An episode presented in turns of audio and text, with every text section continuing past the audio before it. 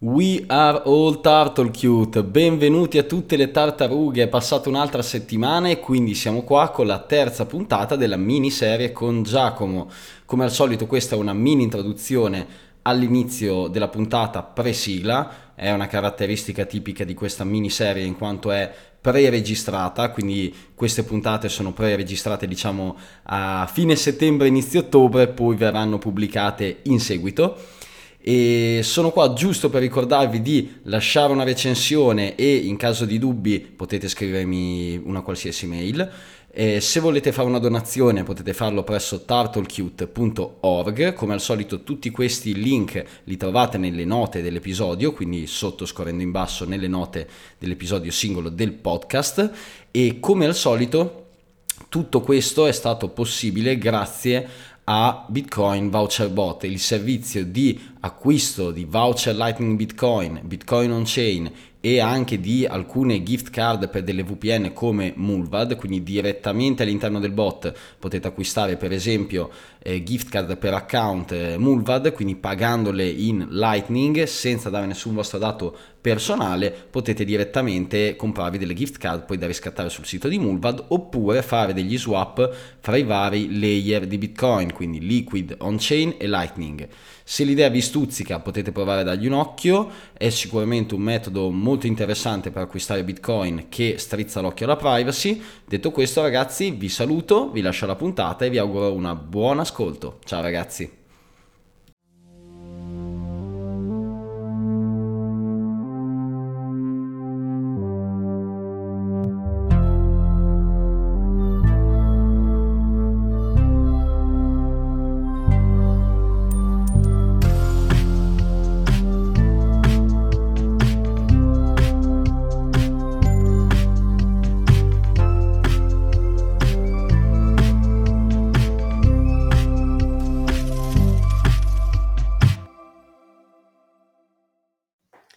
Un benvenuto a tutto il priorato del Bitcoin. Ciao ragazzi, siamo arrivati alla terza puntata di questa serie con il nostro priore. Ciao Giacomo, tutto bene? Ciao a tutti, benedizioni e tutto bene, grazie. Ci siamo lasciati nell'ultima puntata con l'addio di Satoshi Nakamoto che dopo eventuali speculazioni su paura, avvicinamento della CIA, interessamento dell'FBI degli Stati Uniti, insomma, ha abbandonato Bitcoin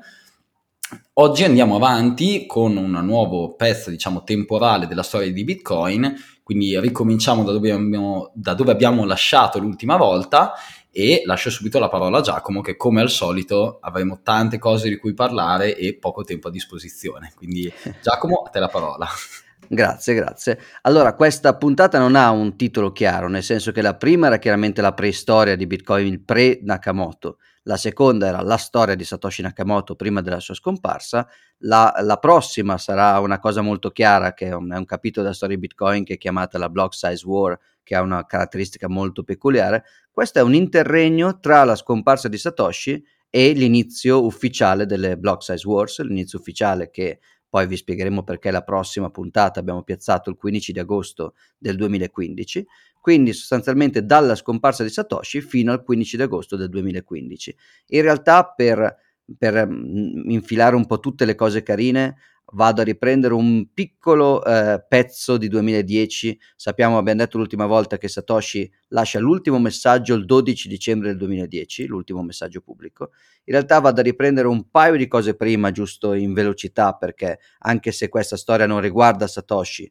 comunque eh, sono storie mh, mhmm, che, che, riguardano il 2010. Allora, una cosa importante da citare del 2010 è quella del 22 maggio. Il 22 maggio è una delle date festive della comunità Bitcoin, una delle feste internazionali religiose eh, del priorato e di tutta la comunità, perché è chiamato il Pizza Day in particolare nella comunità Bitcoin dove eh, abbonda la dieta chetogenica e carnivora, avere un giorno in cui si celebra la pizza è particolarmente importante, specie per noi italiani. Perché un evento unico. Evento unico che raro in cui finalmente anch'io posso farmi vedere che mangio la pizza senza che i massimalisti mi, eh, mi, mi parlino dietro. Uh, perché, no, in realtà sono quasi celiaco, perché è mh, mm, importante la pizza? Perché semplicemente fino a quel momento eh, i bitcoin erano stati donati, come per esempio Satoshi aveva regalato eh, diversi, diverse migliaia di bitcoin al fine giusto per provare quando non valevano niente. Eh, c'era un, un, sito che era una faucet che poi è stato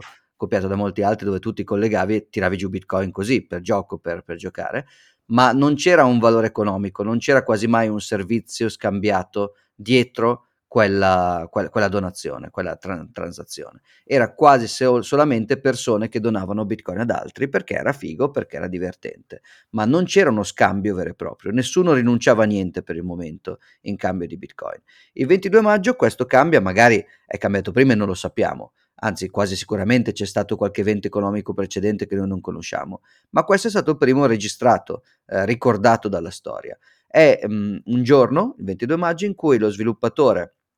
Laszlo, uno dei sviluppatori Bitcoin che aiuta sul codice e partecipa attivamente al forum di Bitcoin Talk, a un certo punto dice ehm, io stasera devo mangiare, do 10.000 Bitcoin a chiunque mi faccia arrivare due pizze a questo indirizzo. Quindi sono disponibile a pagare 10.000 Bitcoin per due pizze. Allora eh, qualcuno sostanzialmente prende, in, uh, prende, a cuore questa, uh, questa mm, richiesta e da un ristorante locale in Florida, dove si trova Lazo, vedete che anche ai tempi l'OPSEC dei sviluppatori Bitcoin, visto il contesto, era molto più bassa. Lazo tranquillamente dà il suo indirizzo sul forum senza problemi e eh, qualcuno gli fa, un altro utente del forum, gli fa arrivare queste pizze eh, sostanzialmente eh, facendo, dando un valore economico a Bitcoin. Queste pizze oggi varrebbero svariati, milioni di dollari. Due pizze di, eh, di mi pare di Papa, jo- di Papa John's o qualcosa del genere. Adesso Confermo. Confermi Papa John's. E, ehm, che, quindi fate voi i calcoli quanto, non sappiamo esattamente quanto valessero le due pizze in quel momento, anche considerata l'inflazione, ma abbiamo un valore economico per la prima volta eh, di Bitcoin che è decisamente, decisamente interessante.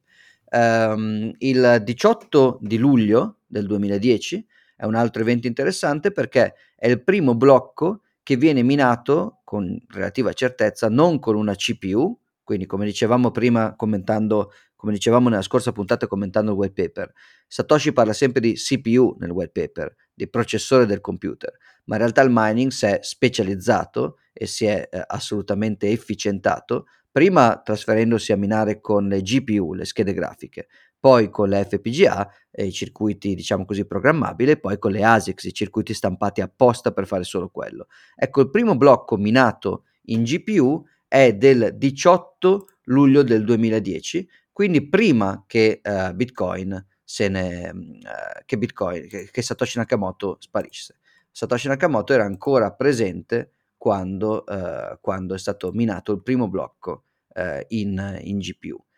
Poi c'è mh, una, ci sono un, una, un, c'è, una situazione interessante il primo di agosto del 2010 che è sostanzialmente, sostanzialmente l'ultima volta prima della sua scomparsa in cui Satoshi fixa tutto quanto, fissa la situazione con un hard fork. Che cosa succede nel primo agosto del, del 2010? Succede che um, ci, trova, Satoshi trova un baco, uh, un bug critico su Bitcoin che può permettere a tutti di spendere Bitcoin e um, è, una, è, una, problematica valu- nella valutazione delle schiave pubbliche, per, praticamente con qualunque firma, anche sbagliata, io potevo muovere Bitcoin. Satoshi se ne accorge prima che venga utilizzato eh, da, da chiunque e quindi lo fixa. Questo è interessante perché è l'ultimo hard fork che ha fatto Satoshi, l'altra volta abbiamo elencati che ne ha fatti degli altri. Hard fork è quando una regola che prima eh, valeva adesso non vale più, quindi un rilassamento delle regole di Bitcoin non retrocompatibile. È l'ultima volta che Satoshi lo fa e si potrebbe anche obiettare che è l'ultima volta che viene fatto in Bitcoin in generale. In realtà poi parleremo di un evento strano che è accaduto nel, nell'agosto del 2013 non lo sa- si potrebbe dire che nell'agosto 2013 c'è stato un altro hard fork, ma è una, un dibattito un po' sottile e filosofico su cui arriveremo. Ma l'ultimo hard fork sicuro, 100% hard fork vero e proprio, è avvenuto per mano di Satoshi il primo agosto del 2010. Il 15 agosto, quindi poco dopo che Satoshi fixa questa cosa, non se n'era ancora andato Satoshi perché ricordiamo se ne, se ne, andrà il 12 dicembre con l'ultimo messaggio dopo il problema di Wikileaks e dopo che Gavin va a parlare con la CIA. Il, um, il, il, il 15 di agosto invece c'è un, un disastro sostanzialmente. Uh, un sviluppatore si accorge per la prima volta il 6 di agosto che esiste un problema di overflow, un problema sostanzialmente di come vengono uh, scritti eh, gli output, le, gli amount dentro gli output, che permette, se superi, la, se superi un numero altissimo, se fai un numero maggiore di 2 alla 64, permette praticamente di creare un, un, una quantità arbitraria di Bitcoin. E anche se viene scoperto il 6 agosto, eh, da, un, da, uno sviluppatore viene segnalato in una chat, il 15 agosto qualcuno riesce a usare la vulnerabilità e sostanzialmente spende in un input 0.5 bitcoin, ma crea negli output 92 miliardi di bitcoin, 2 alla 63 satoshi, quindi 92 miliardi, billions. Eh, praticamente eh, ognuno manda praticamente 2 bitcoin per, per indirizzo a un, a un, fracco di indirizzi diversi nel network. Quindi sostanzialmente è una cosa visibilissima, dopo poche ore tutti se ne accorgono e cominciano a discuterlo e con Satoshi ancora presente il bacco viene sostanzialmente identificato e viene eh, risolto in, in, poche ore. Dopo, 5 ore dopo l'incidente viene rilasciato il client 0310, 0.3.10, eh, che eh, sostanzialmente fixa, introduce un soft fork, quindi introduce una nuova regola che impedisce eh, di, di, sfruttare questo bacco di overflow eh, per creare soldi dal nulla. Ovviamente questa ro- nuova regola viene inserita retroattivamente, cioè il controllo viene fatto dall'inizio della chain, non da quel momento, quindi non è proprio un soft fork del tipo da adesso in poi implementiamo una nuova regola, come saranno eh, poi quelli che discuteremo dopo. Questo è un soft fork dicendo implementiamo questa regola su tutta la chain e quindi i 51 blocchi che stavano seguendo già il, um, il, il furfante che, inflazionista Uh, keynesiano che aveva stampato miliardi per, tut- per se stesso in realtà, uh, questa banca centrale di Bitcoin che aveva fatto praticamente la Yellen della situazione, uh, viene forcata via dalla rete grazie a questa a questo, a questo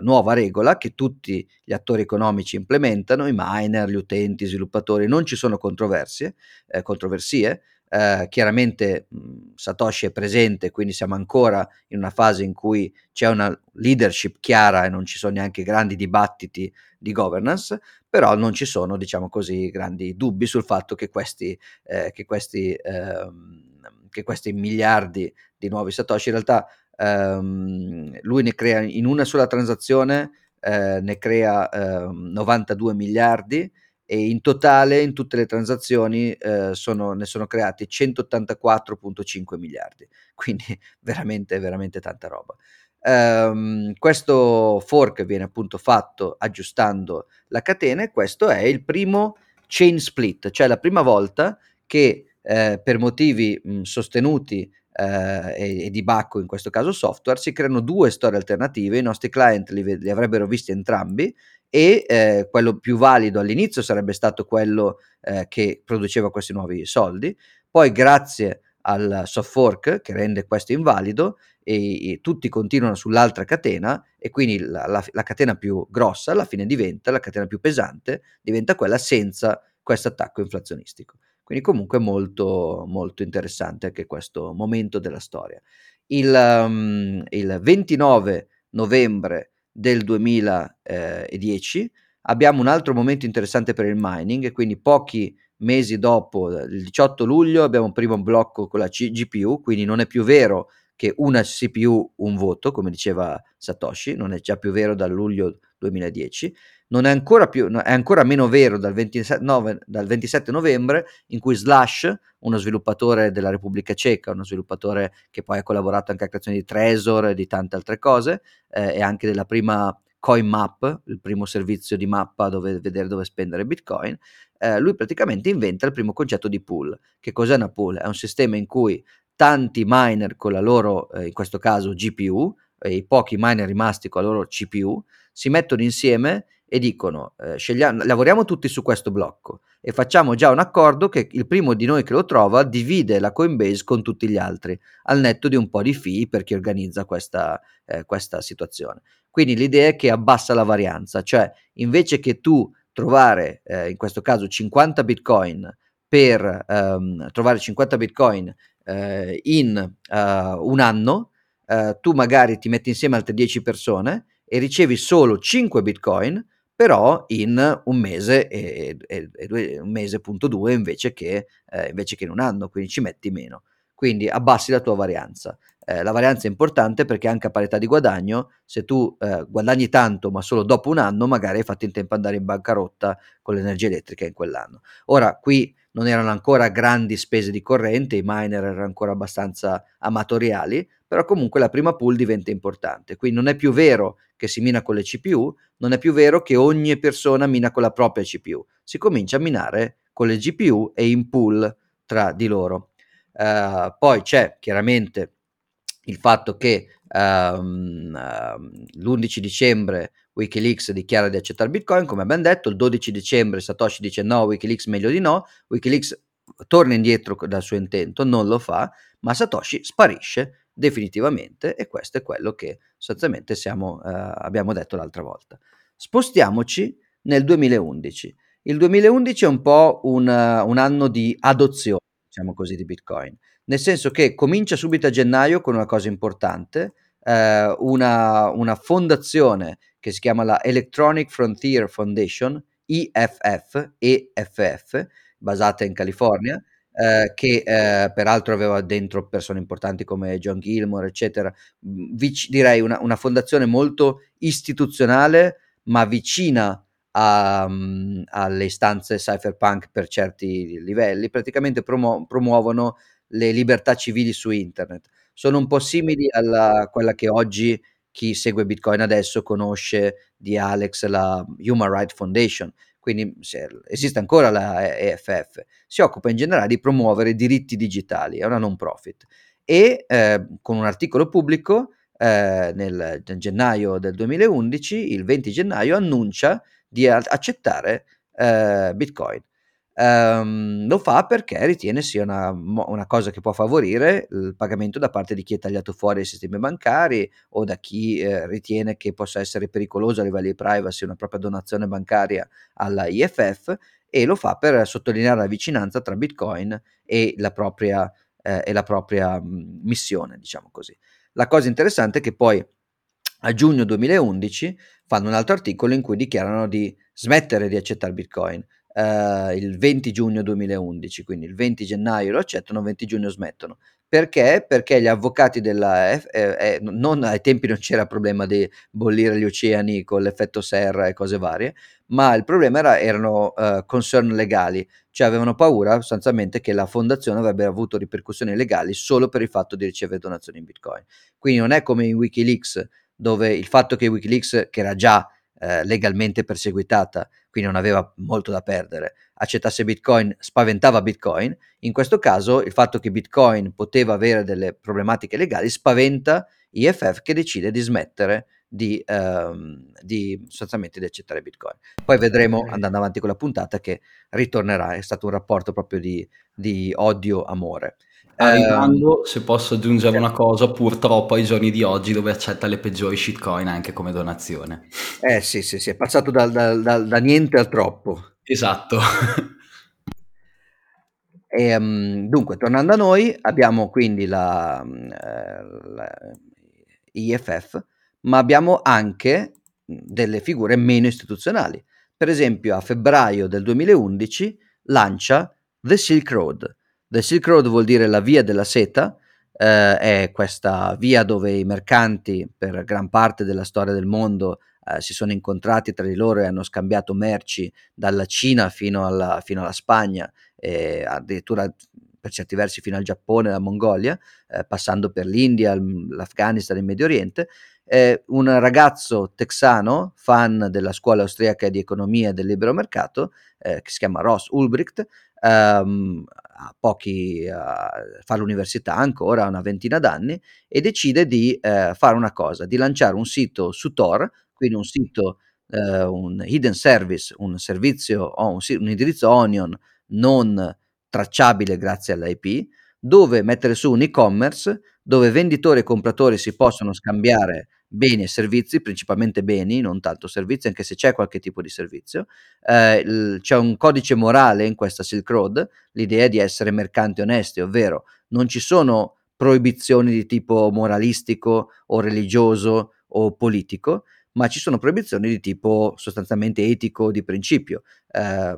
Ross Ulbricht, che è una, una, una, un anarcocapitalista libertario, austro-libertario anarcocapitalista, eh, dice nel, nel, mio sito, non si, non, ovviamente non si, non si, presenta con questo nome, crea uno pseudonimo come Satoshi, il suo pseudonimo è Dread Pirate Roberts, il temuto pirata Roberts, chi di voi ha visto il film La storia fantastica sa che c'è questa, eh, il protagonista che eh, viene apparentemente ucciso, vi sto spoilerando una storia romantica pazzesca, ma sembra essere stato ucciso da un pirata, in realtà è lui che è diventato il pirata Roberts, perché il pirata Roberts è una maschera che si passa di figura in figura, il vero pirata Roberts si è ritirato tanti anni fa e un nuovo pirata ha preso il suo posto e la sua maschera. Allora usa questa, questo nome molto romantico, Ross, e crea questo e-commerce dove sono vietati prodotti eh, pedopornografici, prodotti rubati, tipo le carte di credito rubate, documenti rubati sono vietati, um, non sono invece vietate chiaramente, per esempio, sostanze ricreative eh, psicotrope che in alcuni stati sono illegali, in altri no, non sono vietati libri che in alcuni stati sono illegali, in altri no. I due ehm, diciamo, tipi di oggetto più scambiati sono eh, droghe psicotrope, quindi sostanze psicotrope, eh, principalmente marijuana e, e, cose del genere, eh, anche perché le droghe come l'eroina, metanfetamine costano molto, quindi sono più difficili da gestire online. Eh, e poi libri. L'articolo più venduto per volumi nella Silk Road sono libri, non, eh, non marijuana, ma sono libri. Perché? Perché in Medio Oriente ci sono problemi con le Bibbie, alcuni libri sono stati vietati anche in Occidente e quindi ci c'è un grande traffico di libri. Questo scambio avviene via posta e eh, perché stiamo raccontando di questa storia? Perché è molto importante perché questo è il primo e-commerce che accetta Bitcoin, accetta solo Bitcoin, nel senso che un, questo, un, un tipo di commercio del genere non sarebbe stato possibile con la moneta fiat online. Eh, diventa proprio il caso d'uso se da una parte il, il, white paper di Satoshi Nakamoto era molto cauto parlando soltanto di transazioni non reversibili su internet per un problema di reversibilità, poi nel suo post sulla, su, sulla, Linux Foundation era stato un po' più aggressivo, ma in questo caso eh, Ross Ulbricht eh, manifesta un caso d'uso incredibile di Bitcoin, che è il fatto che interi mercati che sarebbero illegali, per esempio negli Stati Uniti d'America in, o, o in Arabia Saudita o in altri posti, diventano legali, non violenti, nel senso che invece di avere degli spacciatori nei vicoli che si ammazzano tra di loro pugnalate, abbiamo della gente che spedisce non violentemente dei bitcoin a degli indirizzi e d'altra parte spedisce dei pacchetti via posta un po', un po mimetizzati in modo da passare attraverso i censori. Uh, questo sito appunto è, diventa enorme, uh, ne parleremo anche della sua, della sua, fine, della fine sia che ha fatto lui che, di, che almeno temporaneamente il povero, il povero Ross, di cui, della cui vicenda parliamo tra poco, ma intanto nel febbraio abbiamo questo secondo evento di uh, adozione. Um, Satoshi è già sparito, quindi Satoshi non è sul forum a dire no, Silk Road non farlo. Peraltro è interessante che non avrebbe neanche potuto dirglielo perché Wikileaks poteva esimersi da accettare donazioni per un po' in Bitcoin. Aveva alcune, molte carte di credito erano state già tolte a Wikileaks, ma c'erano ancora possibilità di alcune banche internazionali di far bonifici. Invece Silk Road poteva funzionare solo con Bitcoin, quindi o Bitcoin o niente. Interessante poi, dopo il lancio a febbraio, ad aprile non solo è un momento di adozione, vabbè, poi è un momento di adozione a maggior ragione anche perché eh, nel maggio viene fondato poi BitPay, quindi c'è, c'è un sacco di, di, roba che comincia a fiorire, ma il, il 17 aprile succede una cosa notevole che è la prima shitcoin. La prima shitcoin che peraltro è una shitcoin fatta in maniera abbastanza onesta, non uh, addirittura con la benedizione stessa di Satoshi, non c'è una ICO, non ci sono, um, non ci sono assolutamente eh, menzogne nella, nella, nel modo in cui viene scritta, non c'è nessuno che faccia le pre-mine, non c'è nessuno che faccia le supercazzole pseudotecniche. E questa, questa shitcoin è comunque una shitcoin perché comunque si crea il problema della scarsità digitale che non è riproducibile e infatti oggi non vale niente, ma è, non è una scam coin, è una shitcoin, ma non è una scam coin, e si chiama Namecoin. praticamente qualcuno dice eh, Bitcoin risolve il problema della doppia spesa. Il problema della doppia spesa serve ai soldi, ma serve anche per esempio a registrare oggettivamente dei domini e a revocare dei domini web. Potremmo per esempio inserire nei nostri browser una, una nuova terminazione che si chiama .bit eh, e questa terminazione eh, invece che essere definita dall'ICANN che definisce .com, i .org eccetera che è centralizzato, questa roba è decentralizzata, le chiavi pubbliche e private servono per dare il diritto di scrivere su questi domini.bit, che noi leggeremo con un'estensione del nostro browser, mentre la scritta sulla blockchain di Bitcoin servirà, a, ehm, servirà sostanzialmente a capire quando un dominio è stato registrato o è stato revocato per gestire i meccanismi di revoca e che, che sostanzialmente utilizzeranno gli UTXO di Bitcoin. Speso vuol dire revocato. E quindi sarà possibile trasferire domini, trasferire una volta sola, eccetera, eccetera. E cominciano a studiare questo sistema sulla blockchain di Bitcoin. E Satoshi dice, ragazzi, eh, sapete che abbiamo un problema di scalabilità, già registrare sulla blockchain, sulla time chain, tutte le transazioni di Bitcoin già ci sta dando un po' di, di, di, di preoccupazioni sul lungo termine, non è il caso che vi mettiate anche a registrare anche i nomi utenti. Fate una cosa, fate un'altra chain da zero e su questa altra chain, eh, semplicemente invece di reinventare il mining, fate una cosa che si chiama merge mining, che viene, ide- che viene inventato in questo momento, nel 17 viene lanciato, il primo merge mining viene lanciato il 17 aprile del 2011. Eh, che cos'è praticamente merge mining? È una situazione in cui eh, tu eh, prendi un, un blocco in questa nuova time chain di Namecoin, che è questo sistema che serve per questi domini.bit, e questo blocco ne fai l'hash, l'hash lo metti dentro la, nella, nella, Coinbase del tuo, del tuo blocco di Bitcoin, se sei un miner Bitcoin, e quindi ogni miner Bitcoin, se vuole, facoltativamente, può fare anche anti-double spending sulla catena Namecoin, ma senza sprecare lo spazio della catena Namecoin. Eh, ci sono molte, ob- molte obiezioni alla, alle implicazioni economiche del, della, della, ma, del, merge mining, Peter Todd è quello che le, le, le, avversa di più questa cosa, ma Satoshi in quel momento non la, non la vedeva come un problema, cioè sì sì fate sta catena col, eh, col merge mining. Poi questa catena purtroppo aveva un problema, cioè siccome è una catena separata, come paghiamo le fee, per esempio, delle transazioni? Non possiamo pagarle in domini non, è che possiamo darti un pezzetto del dominio.bit, le, le fee devono essere per definizione fungibili, quindi come pagare eh, i, i, miner eh, un extra oltre al pagamento in bitcoin e quindi devono creare una, una, clone di bitcoin che è la vera shitcoin in questo caso, ma l'idea era molto carina. Eh, qui parentesi, chi oggi vedete in giro a fare il, a fare innovatore col dominio.eth, .eth chiaramente mh,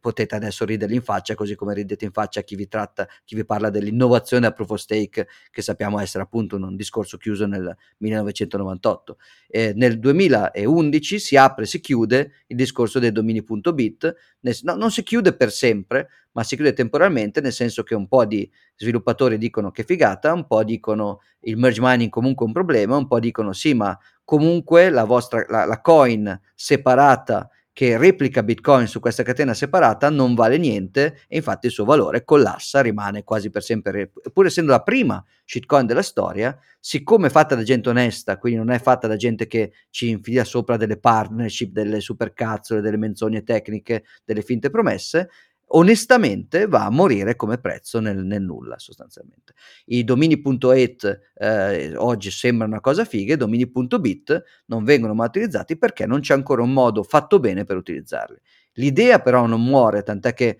più avanti nasceranno cose come ZeroNet, che esiste ancora oggi. Eh, ancora adesso c'è, c'è, gente che sta resuscitando un po' questa idea di Namecoin senza la coin. Cioè il vero problema di Namecoin era l'esistenza di una coin, così il ticker N, eh,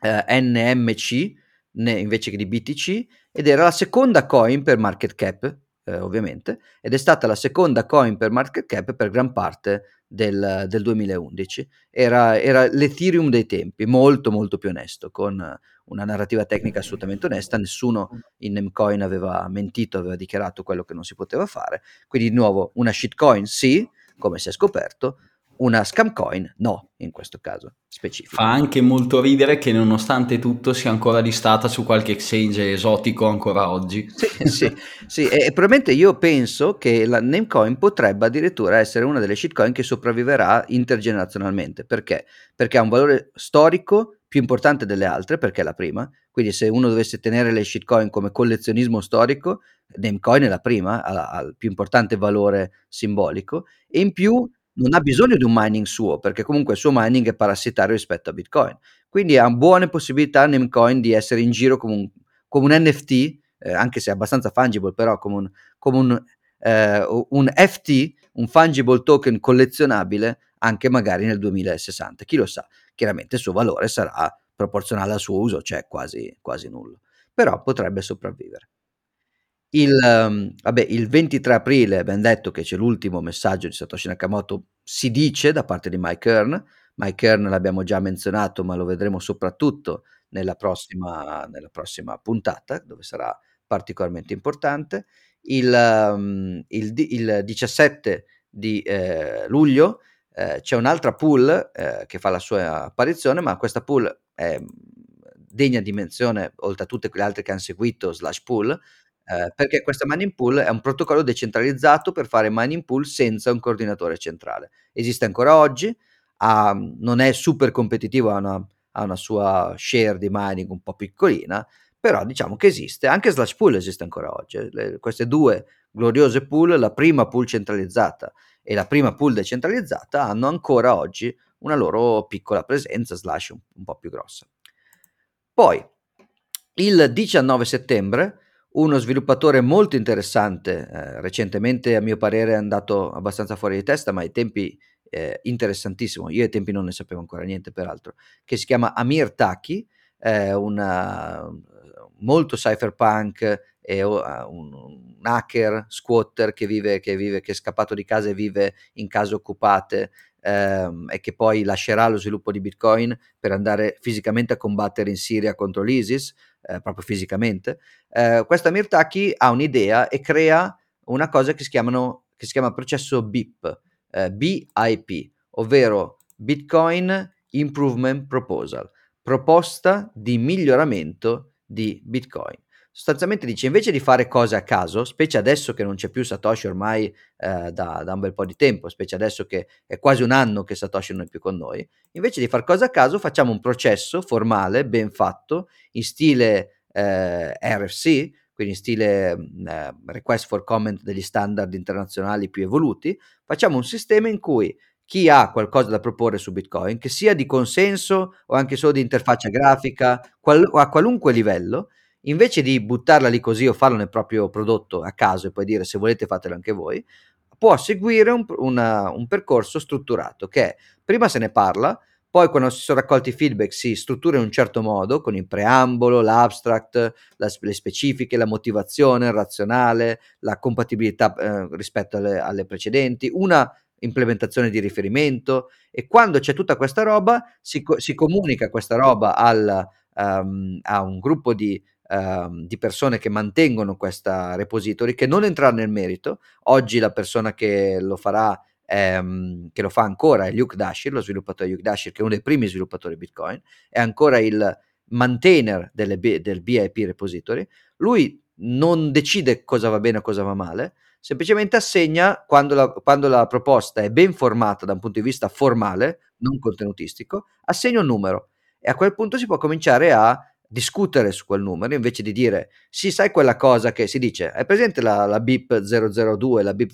003 la BIP 004 la Bitcoin Improvement Proposal 1 2 3 4 quella cosa viene usata per molto tempo da tanti. Oggi è un po' più in affanno questo processo per vari motivi perché Lightning ha le sue bolt che non stanno nelle BIP e perché eh, Lightning peraltro ha anche le sue lip e perché ci sono molte persone che hanno deciso di fare cose di fare standard senza alcuna BIP e poi perché c'è troppa roba ormai e quindi è molto più difficile tenere traccia. Però per molti anni questa struttura ha servito eh, estremamente bene, è stata una struttura eh, estremamente importante, eh, decisamente importante. Quindi questo è il, um, il settembre del 2011. Il 13 ottobre del 2011 succede un'altra cosa, ovvero la seconda, non, non è, veramente la seconda, sarà probabilmente ormai la decima dopo Namecoin, ma eh, è la seconda più famosa delle shitcoin, cioè Litecoin. Litecoin viene lanciata il 13 ottobre e a differenza di Namecoin è tutta un'altra bestia,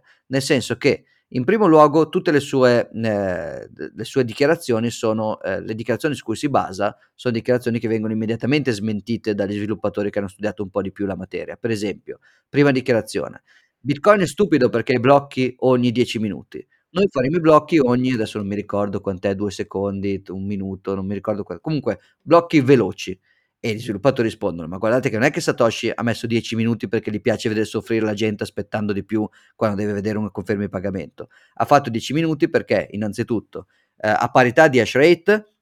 se tu hai eh, un blocco dopo un minuto, non è che vale quanto uno dopo 10 minuti, ma ti, val- ti vale eh, proporzionalmente molto meno di un decimo, in realtà logaritmicamente meno di un decimo, quindi non è che hai più sicurezza se i blocchi arrivano prima. In secondo luogo, quello che hai però, se hai maggiore granul- granularità, hai più eh, possibilità di orphan rate, di orfanaggio, cioè siccome i blocchi vengono trovati più frequentemente, molto più spesso due blocchi verranno trovati eh, assieme nello stesso momento o comunque nello stesso eh, tempo di propagazione nella rete e di conseguenza ci saranno molte catene che eh, si, si, creano parallele, poi una delle due perde, l'altra vince. Questo vuol dire che la profittabilità dei miner diventa molto più bassa e questo incentiva molto di più i miner grossi e penalizza molto di più i miner piccoli perché aumenta la varianza eh, straordinariamente. Quindi la prima affermazione era eh, sì sì ma noi abbiamo blocchi veloci, risposta non è, non è, che potevamo fare blocchi ogni secondo e abbiamo fatto nei 10 minuti perché siamo,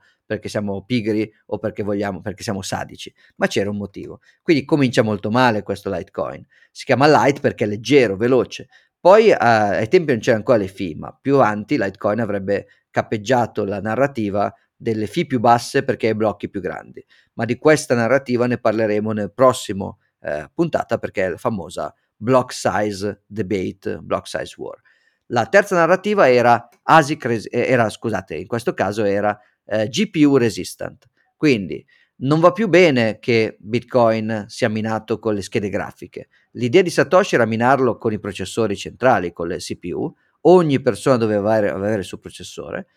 L'algoritmo purtroppo è stato studiato e la gente ha trovato il modo di implementarlo all'interno delle GPU che sono più specialistiche e quindi eh, questa roba qui non va bene. Noi facciamo un altro algoritmo che invece di essere SHA-256 si chiama script e questo algoritmo è resistente alle GPU e qui gli sviluppatori Bitcoin rispondono a questi promotori, eh, no, guarda eh, caro, caro Laitoshi,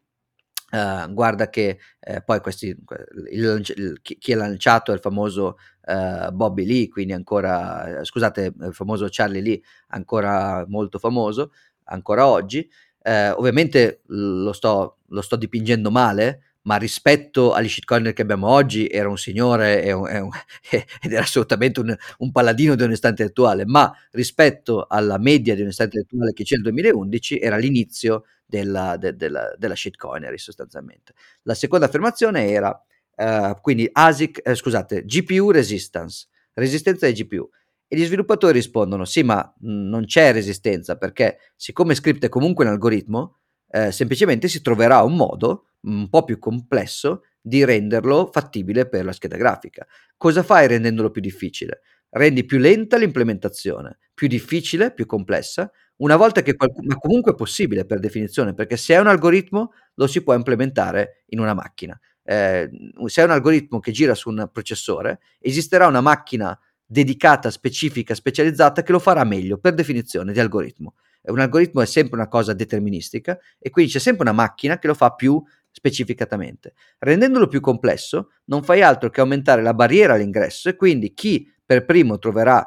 il modo di farlo GPU eh, avrà un vantaggio competitivo sugli altri molto più a lungo e molt- per molto più tempo, cosa che infatti è stata, il mining di Litecoin è diventato enormemente centralizzato, molto più centralizzato di quello di Bitcoin e anche oggi lo è a livelli assurdi. Um, anticipiamo il fatto che uh, durante il 2011 pian piano arriva un'altra uh, evoluzione da GPU, come dicevamo, a FPGA, quindi schede, gra- schede, eh, proce- schede generiche programmabili, ehm, e in realtà ovviamente la narrativa di, ehm, di Litecoin su cui arrivano tutte le GPU è sì, però noi siamo FPGA resistant e poi la narrativa diventa sì, ma noi siamo ASIC resistant e ovviamente questa cosa continua a fallire perché loro fanno degli hard fork non retrocompatibili per rimanerlo, ma pian piano eh, il, mercato si adegua e diventa una, una rincorsa infinita. E oggi chiaramente ci sono gli ASICs per minare anche Litecoin. Eh, la, c'è un altro problema di Litecoin un po' scammi, ovvero il fatto che sono altri due problemi, diciamo.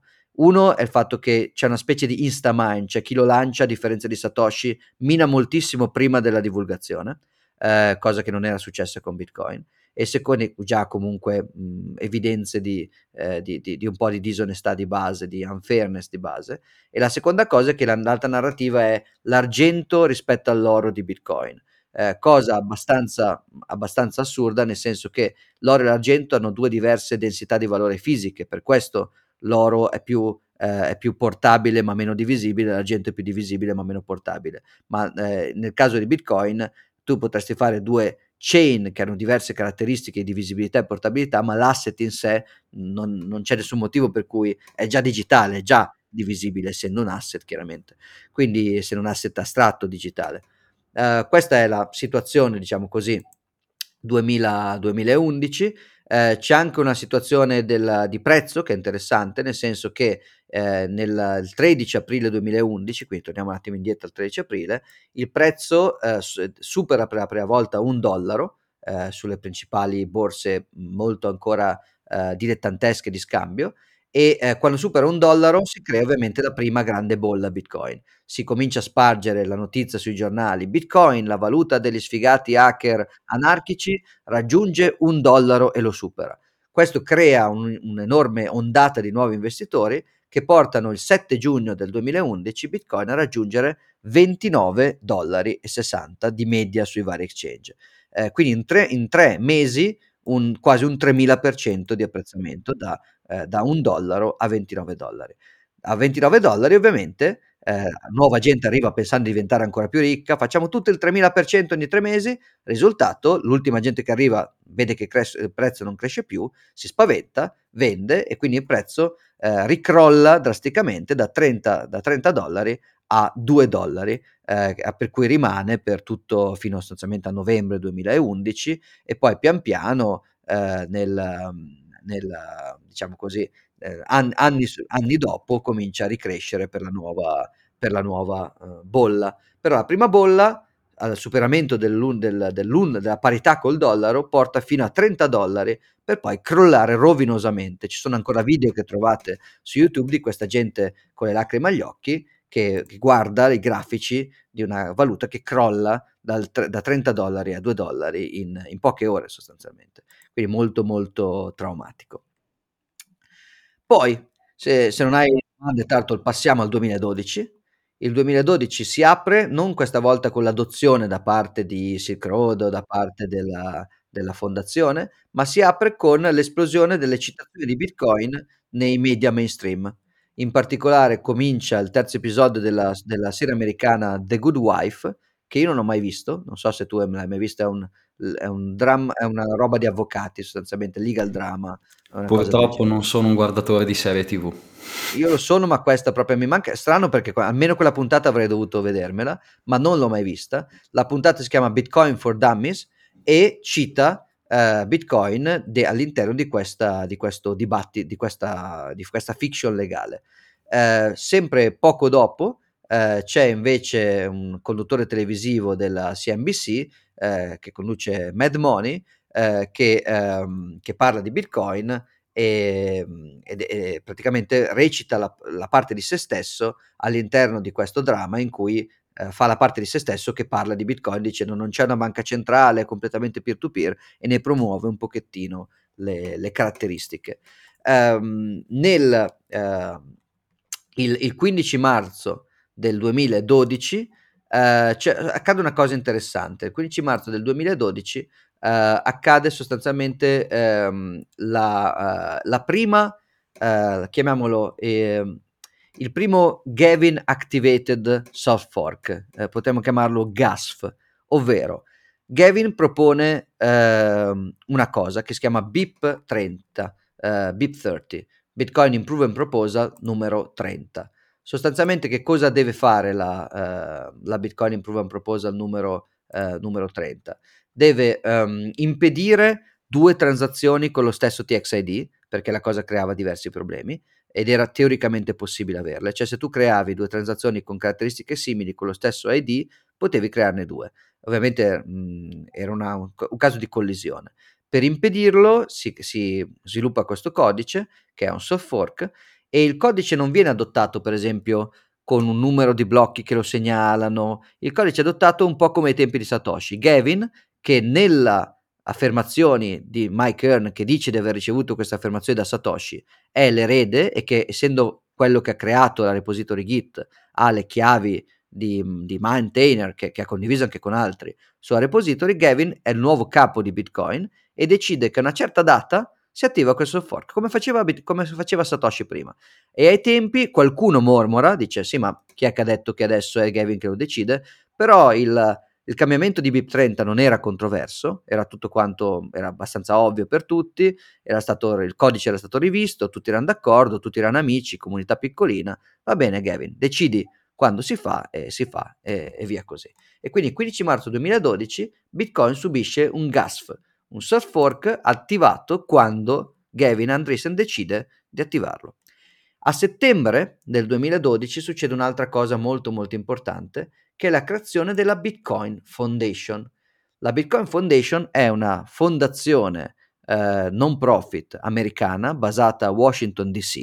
eh, quindi capitale del governo federale americano, con dentro, per esempio, eh, Gavin Andreessen, che abbiamo appena citato, che eh, viene nominato Chief Scientist, ma è di fatto il capo della fondazione. E eh, la fondazione viene fatta m- sul modello della Linux Foundation, dove il fondatore di Linux non è un anonimo, si chiama Linus Torvald, esiste, anche se oggi l'hanno un po' estromesso, ma esiste da ancora una sua autorità su Linux, e, ehm, e seguendo il consiglio di Mike Kern, di cui parlavamo, l'idea è che eh, anche questa fondazione, che anche Bitcoin non sia così anarchico che sparito Satoshi nessuno decide niente, ma che sia una struttura con un benevolent dictator, che in questo caso sarà Gavin Andreessen perché è stato, è stato scelto in questa mail privata eh, non verificabile da Satoshi stesso, e quindi questa, questa Bitcoin Foundation deciderà nelle, così come la Linux Foundation decide. Poi il software open source, quindi se non ti piace la decisione della Linux Foundation,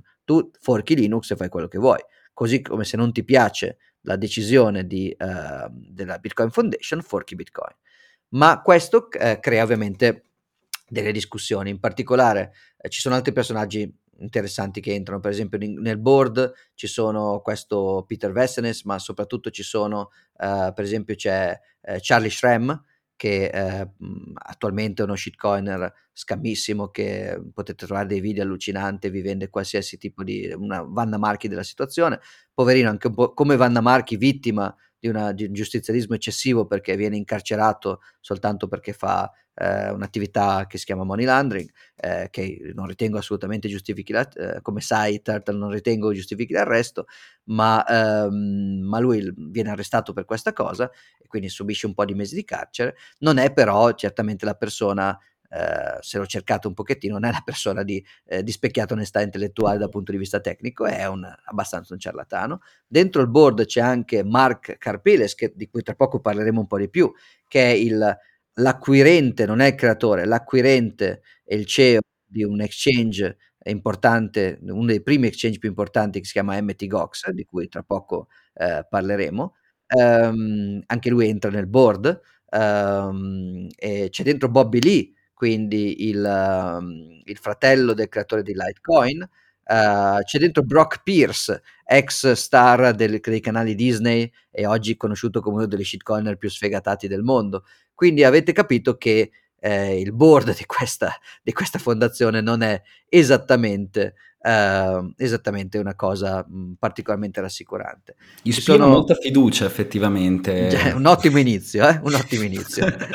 Nel, beh, adesso vi, qui vi anticipo, giusto per non saltare avanti e indietro troppo di, di, argomentazioni, vi anticipo due cose. La prima, che in realtà accada solo nel 2014, noi siamo ancora nel 2012, ma ve l'anticipo il criptoanarchista, il, diciamo il criptoanarchico cypherpunk Cody Wilson, personaggio di cui parleremo un pochettino, eh, eh, un, lancia una campagna nel 2014 per diventare mh, mm, board member della fondazione dicendo io ehm, il mio programma è la dissoluzione della Bitcoin Foundation se votate per me. Quindi partecipa purtroppo perde e quindi la Bitcoin Foundation è ancora attiva oggi anche se per fortuna perché Bitcoin è Bitcoin è totalmente irrilevante. La Bitcoin Foundation è una barzelletta nessuno la caga minimamente e non ha nessun potere su Bitcoin però nel 2012 acquisisce un, un specialmente i giornalisti quando sentono di questa fondazione dicono oh finalmente esiste la voce ufficiale di Bitcoin. Eh, questa cosa peraltro ehm,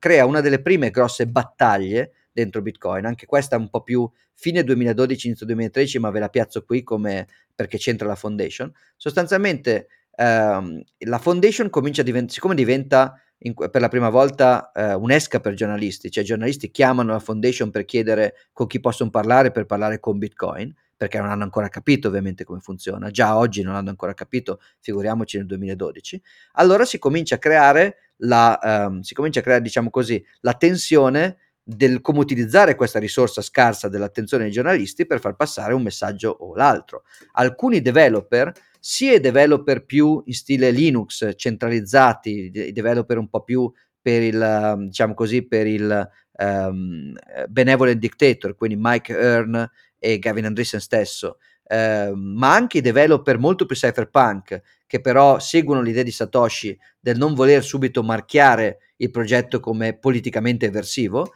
eh, cominciano a creare una fazione in cui dicono la Bitcoin Foundation deve essere rassicurante, non deve mai parlare di evasione fiscale, deve, cioè, noi lo sappiamo che, che Bitcoin ha certe implicazioni, ma pubblicamente queste implicazioni non se ne devono mai parlare, eh, essendo fedeli mess- a uno degli ultimi messaggi di Satoshi, noi non parleremo mai di currency pirata, parleremo soltanto di open source e di transazioni non reversibili. Poi, se dentro di noi sappiamo che c'è qualcosa, eh, lo sappiamo dentro di noi, ma ufficialmente non ne dobbiamo mai parlare. Invece, per esempio, alcuni di loro, per esempio, Mike Earn dice eh, l'evasione fiscale brutta andrebbe vietata a livello di protocollo eh, Luke, eh, e non ne dobbiamo parlare. Luke Dashir dice cose un po' strane, tipo l'evasione fiscale è brutta perché, perché le tasse sono un dovere divino, ma solo il 10% per un governo che rispetta la legge naturale di Gesù Cristo, altrimenti no, quindi è una posizione un po' più complessa, ma, ehm, ma comunque non vuole che venga vietata a livello di protocollo, però ritiene comunque che non vorrebbe sentirsi associato a chi ne parla nella foundation. Ehm, eh, lo sviluppatore eh, Gregory Maxwell dice ragazzi mh, sono anarchico quanto volete ma tatticamente non è una buona idea l'ha detto anche Satoshi non facciamoci subito sparare addosso eh, dall'altra parte però ci sono eh, altri partecipanti alla fondazione, per esempio John Matonis, che è un personaggio che poi cadrà in disgrazia molto più avanti con la questione Fektoshi, ma che secondo me è una persona, questo, una persona molto più presentabile di per sé, però è una studiosa di economia austriaca, è un cypherpunk convinto e lui dice no ragazzi qui tanto la, la controversia Bitcoin emergerà, è inutile che facciamo finta di niente, spieghiamo le cose come stanno. L'altro che sta in questo settore è il, il divulgatore eh, greco-americano Andreas Antonopoulos, che proprio nel 2012 comincia a diventare famosissimo e ha addirittura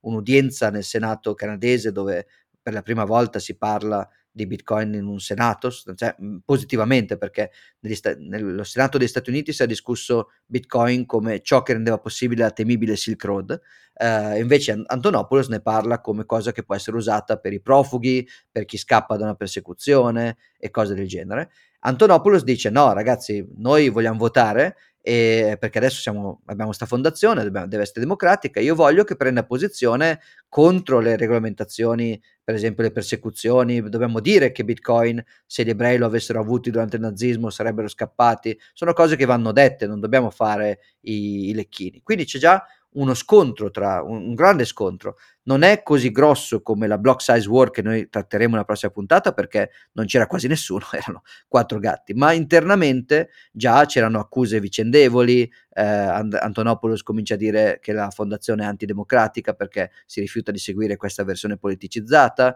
Eh, Maxwell dice che Antonopoulos è un coglioncello perché, eh, perché, perché va a stuzzicare il governo e poi dopo il governo distruggerà Bitcoin prima che sia pronto a combattere. Eh, Gavin Andreessen dice ecco ve l'ho detto che dovrebbe decidere tutto, eh, dovrei decidere tutto io e Mike Kern è d'accordo con lui, intanto ci sono, ci sono dei,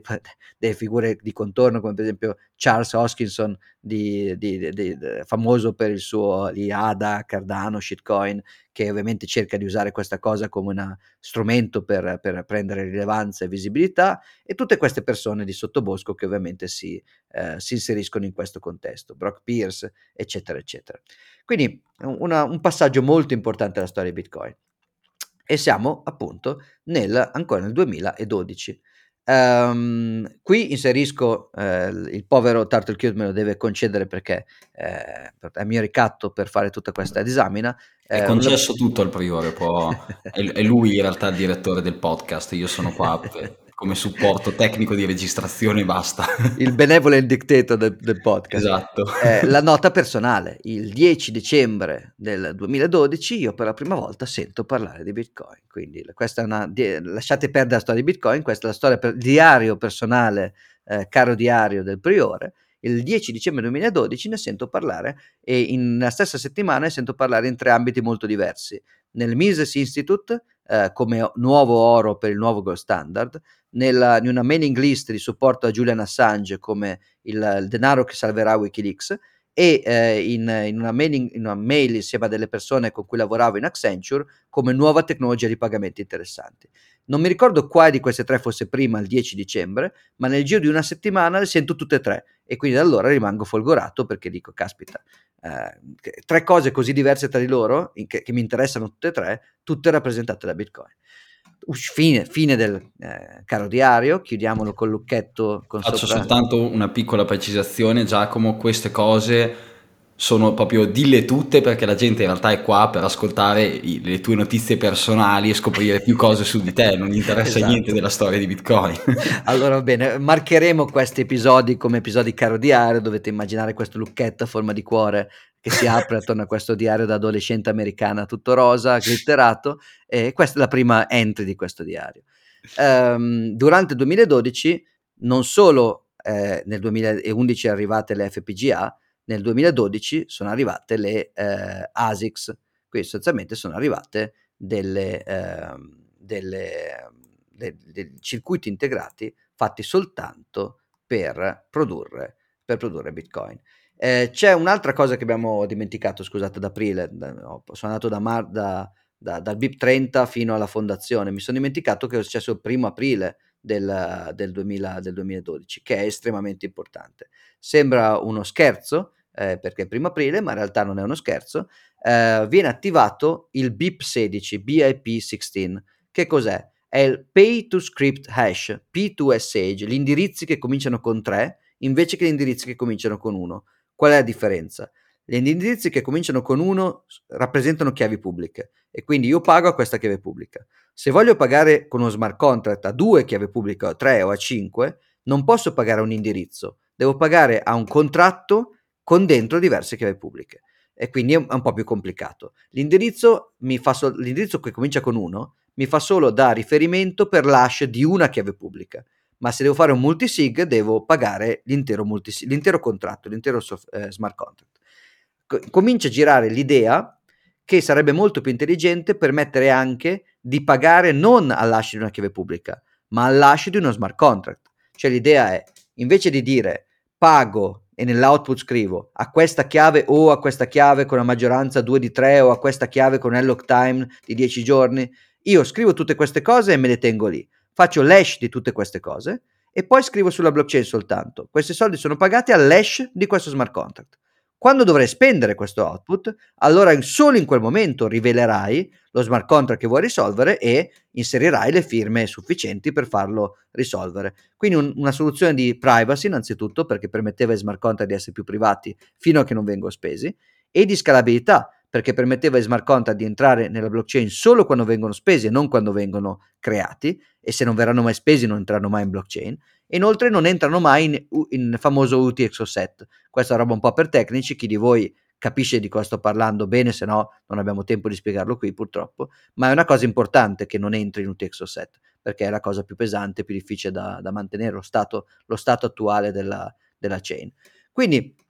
um, è un'evoluzione importante. Però ci sono, comincia un litigio qui, un litigio su come farla. In particolare Luke Dashir, questo, questo importante sviluppatore, quando legge la proposta eh, di Gavin Andreessen di BIP 16 di come farlo, eh, ritiene che sia una proposta fatta assolutamente male. Lui ha una controproposta che si chiama eh, BIP 17. Se voi adesso cercate eh, BIP, BIP 17 eh, contro VS BIP, quindi BIP 0017, VS, BIP 0016, trovate dei vecchissimi articoli che vi spiegano la differenza. La differenza è eh, tra un nuovo code che si chiama Check Hash Verify, che fa praticamente la, la stessa cosa che farebbe il P2 Sage, e invece il cambiamento totale del modo in cui funziona, un cambiamento radicale del modo in cui viene validata la transazione. Gavin vuole fare il cambiamento radicale eh, che presuppone eh, tante cose, tra cui il fatto che l'hash venga controllato prima dello script, eh, il fatto che venga cambiato completamente il, mo- il, modo in cui viene rappresentato, dei limit, dei SIGOPS, eh, quindi un sacco di cose nuove, e in più anche un operatore nuovo che si chiama op-eval, eh, che permette praticamente di fare delle ricorsività in, nello script di Bitcoin, dei loop ricorsivi. Uh, Luke dice no, questa è una, è una cagata nel senso che è, peri- è, un cambiamento enorme, pericolosissimo per fare una cosa che si può fare più semplicemente con il BIP 0017, quindi con check hash verify. Inoltre Luke qui dice una cosa anche molto interessante per la nostra ultima puntata. Uh, Luke dice inutile fare l'hash di, uh, dello script. Se proprio vuoi Gavin facciamo l'hash, ma sarebbe molto più interessante fare il Merkle tree dello script, così poi riveliamo solo prezzi, pezzi. Quindi Luca aveva anticipato nel, 2000, eh, nel 2012 il, um, il, concetto di must, eh, che è entrato poi in Bitcoin con Taproot e che ancora adesso non stiamo usando a piena potenza, è un concetto molto potente di cui parleremo. Quindi must informalmente viene inventato eh, nel, nel, nel, maggio, marzo, eh, nel, nel febbraio-marzo del 2012 da Luke Dashir ma senza, senza, avere un nome, senza essere formalizzato. Poi però Luke dice, vabbè Gavin, se proprio vuoi fare l'hash, che non è una buona idea, almeno fallo così. Uh, praticamente Gavin non è d'accordo, dice no, se continuiamo a parlarne non, non, se ne esce più, dobbiamo fare una cosa. Allora decide di mettere una flag date, quindi una data in cui si parte con l'attivazione, che deve essere il primo febbraio 2012. Però c'è molta, per la prima volta eh, non è più come con la, il BIP 30 dove tutti sono d'accordo. C'è molta controversia. Allora gli sviluppatori dicono no, non va bene, siamo con Luke, siamo con te, siamo, non, non, facciamo nessuno dei due. Innanzitutto lo costringono a rimuovere l'op eval perché dimostrano, un sacco di gente insultando Gavin, dimostra che era pieno di attacchi possibili che si potevano fare con op eval. Quindi Gavin rimuove, rimuove l'op eval che crea dei problemi stile i VM di Ethereum, dei problemi tipo la, la DAO in cui puoi creare questi loop eterni viene rimosso l'opeval che è proposto da Gavin e inoltre gli viene richiesto di mettere almeno un'attivazione eh, threshold, un activation threshold, un meccanismo di segnalazione dei miner, cioè se da qui a febbraio eh, 2012 tutti eh, i mh, mm, eh, sostanzialmente questo ovviamente sto parlando dell'aprile 2012 perché il dibattito era, era, cominciato molto prima. Se da qui a febbraio 2012 eh, una, almeno il 55% dei miner dicono ok nei loro blocchi allora vuol dire che sono pronti a fare enforcement, vuol dire che comunque c'è, c'è consenso. Usiamo i miners più o meno per vedere se c'è consenso. Già allora molta gente come Luke Dashir e altri dicono sì ma non sono i miner che devono raggiungere consenso, sono tutti gli utenti. Eh, ormai esistono le ASICs, eh, quindi se io non sono un miner ma comunque non sono d'accordo, rifiuterò blocco e orfanerò la chain. Quindi comunque non è una questione di miner, è questione di tutti i nodi economici. Uh, ma um, Gavin non è d'accordo e mette questa flag date però la flag date fallisce, quindi non si arriva al 55%, tra l'altro una flag date molto bassa. Esatto, rispetto, a, rispetto a poi quelli successivi è davvero bassissima. Davvero bassissima e non viene raggiunta. Allora, con un post su Bitcoin Talk, eh, che trovate ancora oggi, Gavin Andreessen, il, il, praticamente il 27 febbraio eh, del 2012, Gavin Andreessen eh, dice, eh, siccome non siamo arrivati al 55%, decido che sia attiva lo stesso. La data di attivazione è il primo aprile. Qualcuno commenta, eh, c'è, c'è, c'è, uno scherzo, nel senso non siamo arrivati all'attivazione, tu attivi lo stesso primo aprile, che peraltro è anche una data del pesce d'aprile, non era uno scherzo. Gavin rilascia il codice con la, la, la firma ufficiale del, nel repository ufficiale, che attiva questa cosa, anche se non c'è stato consenso sostanzialmente da parte dei miner, eh, però eh, è rimandato fino al, al, al, 15 di marzo con un po' di lock-in e il, quindi il lock-in avviene effettivamente il primo aprile del 2012. Um, uh, bene, nel, nel, blocco 170.060 uh, un, viene minata una transazione che viene invalidata perché non faceva enforcement di P2SH. Uh, in realtà uh, ci sono stati dei problemi perché molta gente non aveva voluto fare l'upgrade, tant'è che molti miner producono, uh, si, si, stima che il 45% del mine, dell'hash power abbia continuato a produrre blocchi non compliant per molti mesi, dopo, quindi per tutto giugno, luglio, agosto, settembre, ottobre 2012 fino a dicembre 2012 eh, un, un, picco del 45% di miner ha continuato a farsi orfanare perché non era d'accordo su fare questo enforcement. Quindi un inizio di una, non c'entra niente con dimensione blocco, ma un inizio di una, di una discussione che la prossima puntata tratteremo con più dovizia di particolari. Uh, sono un po', come sempre, in ritardo, sono un po' lento. Pensavo che questa parte sarebbe scorsa più veloce, ma è bella interessante anche questa parte. Allora, andiamo al 2013. 11 marzo 2013 discorso, eh, situazione importantissima. Anzi, prima vediamo una cosa. 2013, Cyprus,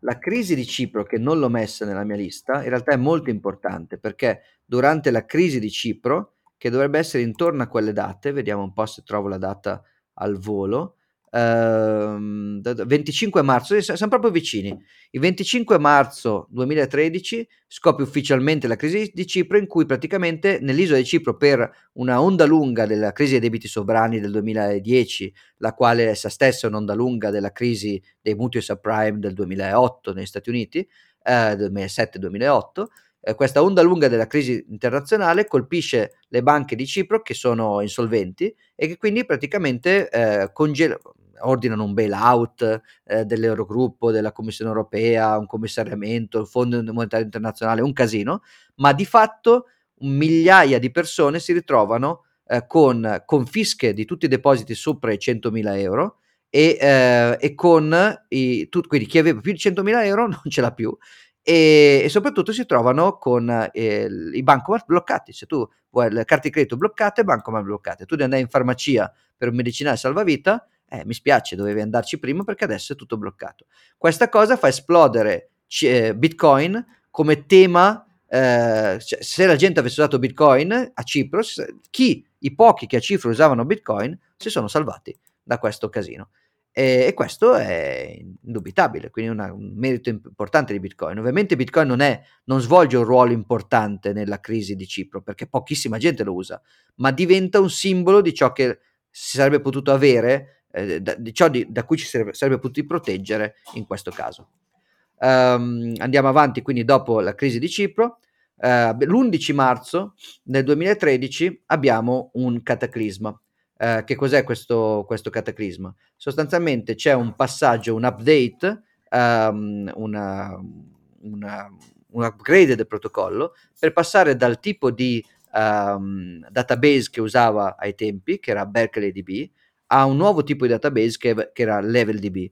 Qual è il problema principale? Che Satoshi Nakamoto aveva inserito nel, con un soft fork del 12 dicembre 2017, aveva inserito un block size massimo quindi un limite alla dimensione blocco di cui parleremo estensivamente nella prossima puntata, di eh, un megabyte. Quindi tutti i blocchi più grandi di un megabyte non sono più validi e questo era un soft fork attivato da Satoshi per i fatti suoi, tutti l'hanno, l'hanno, l'hanno, l'hanno accettato, non c'è discussione, c'era solo, c'era solo, Satoshi che decideva. Quindi dal settembre 2010 eh, i blocchi erano massimo un megabyte, però c'era un problema. Il problema era che internamente i, i blocchi venivano registrati su Berkeley DB e Berkeley DB in realtà aveva un limite implicito non dichiarato eh, più piccolo eh, di eh, un megabyte, cioè i blocchi di un megabyte, anche se erano validi a livello di consenso, non erano validi a livello di database, quindi non venivano registrati. La gente non se ne accorgeva, ma li rigettava. E di fatto tutti si erano un po' abituati a, a re- occasionare. I blocchi non erano quasi mai grandi un megabyte.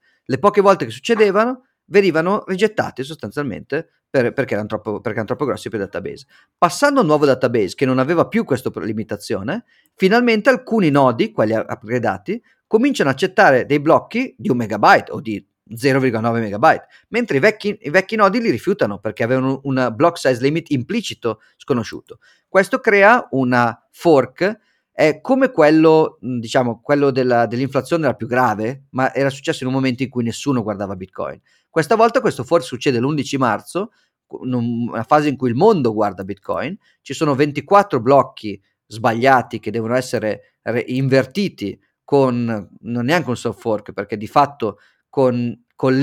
cioè di fatto semplicemente con un rollback di un, di un semplicemente una, una, chain viene abbandonata, non, non, c'è un vero cambio di consenso. Il consenso rimane quello di prima, ma, che era già un megabyte, ma di fatto è un consenso che permette di arrivare a un megabyte mentre prima non si poteva. E la, la, la catena di quelli che non ce la facevano a, a autorizzare un megabyte perché stavano su BerkeleyDB viene abbandonata, ehm, è arrivata addirittura con, ad essere in vantaggio di 13 blocchi rispetto all'altra, quindi una catena grossa di una, uno split di 24 blocchi con un vantaggio di 13 da parte di quella che poi muore. Addirittura dentro questo casino c'è una, uh, double spending, un attacco di double spending che ha successo, cioè qualcuno, una transazione per puro caso che stava nella catena eh, che segue il, il database vecchio, ehm, si ritrova a non essere, ma per caso, non volontariamente, sua nuova catena e il merchant che, eh, che ha pagato eh, questi 9.800 dollari, ehm, che, che, scusa, che, che, li ha ricevuti, non se li vede più ricevuti adesso che si è riorganizzata la catena e dice eh, tizio mi devi ancora dare 9.800 dollari e il tizio dice no, non te li do. E quindi un attacco double spending involontario se vogliamo, eh, volontario nel senso che poi non li ha più voluti ridare, l'ha pagato una volta, ha ricevuto il servizio in cambio e poi si è rifiutato di pagare la seconda volta quando i suoi bitcoin gli sono tornati indietro sostanzialmente. Quindi un evento molto importante alla storia di bitcoin, un attacco da bo- una, una chain split, un errore di consenso, non dovuto a un cambiamento di consenso, ma dovuto a un cambiamento di database, che, viene, che richiede non un fork, non è stato fatto né un hard fork né un soft fork, ma richiede semplicemente che una delle due catene muoia e una delle due muore, con un double spending fatto in una delle due catene. Quindi una cosa decisamente importante per questa, per questa situazione. Gavin, che come avete capito nella mia eh, assolutamente imparziale e scientifica eh, testimonianza dei fatti, ehm, non è proprio il perfetto leader di comunità open source, eh, comincia qui ad andare in attacco panico e fa un soft fork sostanzialmente per mettere a posto la roba, che però gli spiegano dopo uh, un soft fork che praticamente impedisce di creare più di 4500 TXD diversi. Questo soft fork però non serve a niente, glielo spiegano e quindi lui annulla questo soft fork con un hard fork. Quindi il, il Bitcoin, uh, la BIP50, la BEP50 è un hard fork che annulla una, un soft fork introdotto nella 0.8.1 però molta gente non l'aveva neanche uploadato perché tutti i sviluppatori avevano detto che non serviva a niente. E quindi praticamente questo è, un, è, un è quello che vi dicevo prima. Potremmo considerarlo l'ultimo soft hard fork di Bitcoin. In realtà non è un vero hard fork perché nessuno ha mai implementato la regola che questo fork ha rilassato che era stato introdotto in un soft fork inutile pochi giorni prima. Uh, si dice che forse il, c'è la possibilità che um, il 16 agosto 2013 ci fosse stato un blocco che aveva tentato di violare, che era stato orfanato per quel motivo, ma è difficile oggi capirlo e non è detto che sia così. Comunque, se vogliamo, possiamo definirlo un soft fork immediato che subito viene annullato da un hard fork. Più realisticamente non è successo niente, è stato un reorg della catena perché una catena era, era, era sbagliata ed è stata poi, aveva un soft fork non voluto, dovuto al database, è stato poi abbandonato. Ok, quindi abbiamo questo evento del, del, uh, del, 24, uh, del 24 marzo, eh, quindi il 18 marzo c'è questo soft fork che, che nessuno consiglia, che pochissimi uh, fa, adottano, e il 24 marzo c'è poi il, mm, il diciamo così, l'hard fork che lo, che lo annulla. Um, il 24 marzo c'è anche un altro miner activated soft fork che è il BIP34 che richiede di inserire la, eh, la blockade all'interno della Coinbase. Questo è interessante perché a differenza la, la, la, questa BIP, a differenza della, delle BIP precedenti, richiede una threshold cioè di eh, 95% del mining block, quindi diventa molto più, eh, molto più diciamo così, molto più interessante dal punto di vista del consenso almeno tra i miner, della misura del consenso almeno tra i miner. Ma di queste cose del consenso tra i miner ne parleremo meglio la prossima volta. Uh, apertura del diario rosa glitterato col, col, con la lucchetta a cuore il 15 di maggio del 2013 dopo essere ossessionato dal 10 dicembre quindi sono passati un po' di mesi non riuscivo a lavorare bene non pensavo ad altro non parlavo più di altro con mia moglie mi consulto con mia moglie e le dico, senti, io di giorno lavoro nella tecnologia dei pagamenti e mi annoio. Di sera faccio il vado con i fricchettoni, eh, cypherpunk pro Assange, eh, mezzi comunisti e comunque non è che sono proprio a casa mia. Poi parlo con quelli dei Mises che sono tutti quanti dei, dei mezzi statalisti comunque pro standard eh, obbligatorio non che, e non sa niente di tecnologia. Invece Bitcoin è tutte queste tre cose insieme, è pazzesco. E lei mi dice, senti, licenziati perché comunque è anche un modo per, cioè, è una, comunque la tecnologia, molla il tuo lavoro, molla il Mises Italia, molla le robe di Assange, fai roba Bitcoin e io decido, dai, va bene, mi licenzio e da, dom- do, il giorno dopo, do, quindi il 15 di maggio, questa discussione avviene il 14, il 15 do le dimissioni e nei mesi di preavviso comincio a unirmi un po' di startup Bitcoin che da lì in poi sono state tante, mh, adesso le accennerò un po', comunque eh, una società di consulenza che poi chiudiamo, una mining farm in Svizzera che poi chiudiamo, un wallet con cui, cui lavoro come BizDev insieme a Lawrence Naum che si chiama Green Address e che poi viene venduto a Blockstream e diventa oggi è Blockstream Green, uh, un, una, una soluzione di tracciamento del vino sulla blockchain che poi diventa, quando mi rendo conto della cavolata, una, traccia, una, soluzione di tracciamento del vino e basta con, eh, con eh, gli NFC ma senza la blockchain e viene venduta a certi logo e un po' di altre società da B-Solutions a BitSource, un po' di altre startupine. Da la primissima poi, qual è stata? La primissima che ho creato, proprio il giorno dopo, con un po' di amici, è stata Coin Capital, che è la società di consulenza su Bitcoin. Quindi la primissima, la cosa più semplice, con meno capitale da investire, consulenza. Eh, la secondissima più startupposa è stata Starter Coin, fatta a Milano con degli amici, doveva essere tipo Kickstarter, ma tutto fatto in Bitcoin e con gli escrow che se, se non raggiungevi il livello i pagamenti tornavano indietro. Questa roba non funzionava tecnicamente, oggi funzionerebbe, ai tempi no, perché era complessa da fare e um, appunto mancavano ancora un po' di cose tecniche per farla bene e oggi con Taproot e Seguit sarebbe molto fattibile poi non c'era chiaramente adozione, adozione. nessuno sapeva ancora cos'era mm. Bitcoin, quindi era una cosa... Quindi starter coin, Kickstarter con Bitcoin trustless, uh, smart contract. Uh, se, se, non raggiungi la threshold il progetto non parte, i soldi tornano indietro da soli. Poi ho incontrato Lawrence e mi sono unito a Green Address, poi appunto è nata questa Vivet per i vini sulla blockchain, poi tante altre cose insieme. Uh, BitSource, società di mining in Svizzera, che però era tutte GPU e alla fine erano tutte shitcoin e quindi abbiamo lasciato perdere perché le ASICS erano difficili da comprare e insomma tanta tanta roba diversa, un periodo molto caotico e molto molto divertente. Il dic- chius- chiusura per ora del diario Rosa. Il 17 maggio eh, torna nostra amica Electronic Front, eh, eh la nostra amica FF, EFF che accetta di nuovo Bitcoin, questa volta per sempre, purtroppo aggiungerà soltanto un sacco di shitcoin, ma continua a accettare Bitcoin. Quindi è passata la paura, ci ha messo soltanto, ci ha messo soltanto due annetti, ma poi le è passata la paura.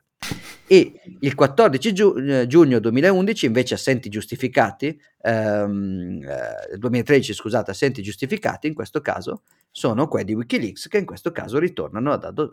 accettare, ma in questo caso ha senso. Il 2 ottobre verso la fine del 2013, succede una cosa brutta, ovvero il creatore del Silk Road, eh, Ross Ulbricht, dopo una caccia all'uomo durata molti mesi e dopo una serie di piccoli errori da parte sua, in particolare l'utilizzo di un captcha su Tor che rivelava il possibile IP eh, e, ehm, quindi l- la possibilità per, la, per l'NSA americano di risalire al host, all'hosting server da cui partiva il sito e da lì un, un ulteriore caccia all'uomo che trova dei suoi, eh, dei suoi, aiutanti nel Silk Road che vengono arrestati e, e, usati per fare una sorta di ricatto. Insomma, c'è un sacco di macello, ma viene arrestato Ross. viene processato poco dopo e viene condannato a due ergastoli senza possibilità di condizionale per aver gestito un sito internet. Uh, una, una, pena che nemmeno Pablo Escobar uh, avrebbe mai subito se non avesse resistito all'arresto. È ancora in galera tutt'oggi, massima sicurezza. Uh, spesso viene messo in isolamento, per esempio, quando è riuscito a usare una telefonata per dare una testimonianza alla conferenza Bitcoin di Miami 2021. Come ritorsione per aver parlato al telefono, è stato messo in isolamento per un mese. Quindi ancora in massima sicurezza americana eh, per tutta la vita per quanto riguarda gli americani. Io spero non sarà così per vari motivi anche legati a Bitcoin, tipo il collasso dello Stato federale americano e lo, la facilità di pagare dei comando che facciano break-in, ma al di là di queste fantasie, per ora è in galera a vita per aver creato un sito internet. E a ottobre, poco dopo l'arresto, viene diffusa sostanzialmente una voce perché uno degli, degli, agenti del FBI che lo cattura, eh, che segue il caso, Ehm, viene scoperto eh, aver rubato gran parte dei bitcoin recuperati a Ross. Eh, e praticamente siccome scoprono che sono Ross dice che non sono più nei suoi indirizzi eh, si scopre che li ha rubati, li ha rubati lui allora questo eh, agente eh, praticamente mette in piedi una storia eh, tira fuori dei, dei, file mai validati senza firme criptografiche dicendo questi file sono quelli che ho trovato nel computer di Ross ma non l'ho mai consegnato alle, alle prove e ehm, questi file dimostrano che lui praticamente eh, ha fatto eh, il mandante di due omicidi, che io però gli omicidi non sono veri, li ho inscenati io e mi sono fatto pagare, ma non mi sono fatto pagare davvero. Poi l'avrei dati indietro i soldi al governo. L'ho fatto solo per vedere se lui voleva veramente ammazzarli. Qui sono tutte queste chat di Ross che dice se si ammazza questo tizio, lui che si fa pagare questi bitcoin per ammazzare il tizio, e poi lui che ovviamente li avrebbe dati indietro al governo. La storia non è, non è corroborata da nessuna evidenza crittografica di, o forensica sui computer, nel senso che sono dei file che lui porta alla corte, viene rifiutata ed espulsa dal processo di quindi non viene mai valutata al processo. Uh, tutti i protagonisti della, della, storia, oltre alla gente, quindi gli altri personaggi che avrebbero dovuto fingere, la, quelli che dovevano essere uccisi sostanzialmente da Ross, da Ross, dicono che avendo letto le script ritengono la cosa non credibile, assolutamente falsa, e alla fine il, l'agente FBI viene arrestato e condannato per eh, corruzione, per estorsione, eh, per furto, per aver nascosto le prove, per aver alterato le prove, per un fracco di altre cose. Però nell'opinione pubblica, ancora adesso, se leggete, se raccontate in giro un ragazzo arrestato per un sito internet in cui si scambiavano marijuana e libri, che è la verità, è messo a due ergastoli senza condizionale, ti rispondono, eh ma io ho sentito dire che era anche un mandante di omicidi eh, ovviamente senza nessuna prova, senza nessun processo, soltanto con l'affermazione di un tizio che, de, dell'FBI che è stato trovato a rubare soldi eh, presi. Come, l'hanno, come molti si chiederanno, ma Bitcoin non è inconfiscabile? non sappiamo quanto avesse abbia Ross, spero tanto per lui e la sua famiglia, da altre parti. I bitcoin che stavano sul sito, quindi bitcoin in hot wallet sul sito, erano, ehm, eh, download, erano eh, diciamo così, Ehm, ritirabili dall'interfaccia del sito. Ross è stato arrestato du- mentre aveva eh, accesso all'amministratore, al pannello di controllo dell'amministratore di Silk Road, eh, era una biblioteca pubblica, gli agenti che lo seguivano inscenano una rissa dietro di lui, lui si gira per guardare la rissa e dall'altra parte, appena ha messo le, le credenziali login, dall'altra parte lo ammanettano e li prendono portatile col, con il login aperto. Quindi tutti i soldi presenti sul, sul, sul, Silk Road in quel momento diversi milioni di dollari, chiaramente perché era un sito enorme con un gigantesco, uh, un gigantesco mercato in tutto il mondo, vengono presi e una parte di questi vengono fatti sparire da due in realtà agenti del FBI corrotti, di cui uno in, uh, fornisce questi, questi, log non verificabili in cui il, la, la motivazione del furto in realtà è, una, è una, un omicidio su commissione finto eh, organizzato da lui per mettere, eh, per mettere Ross. Comunque Ross riceve eh, due ergastoli senza condizionale non per un omicidio che non entra mai neanche a processo e, e, non esiste, non è mai stato fatto e non c'è un morto e non c'è una prova, ma per eh, evasione fiscale e, e crimini informatici, un po' strano, crimini informatici, pirateria informatica, evasione fiscale e narcotraffico. Eh, il giudice dice bisogna dare un esempio ai giovani americani, due ergastoli senza condizionale.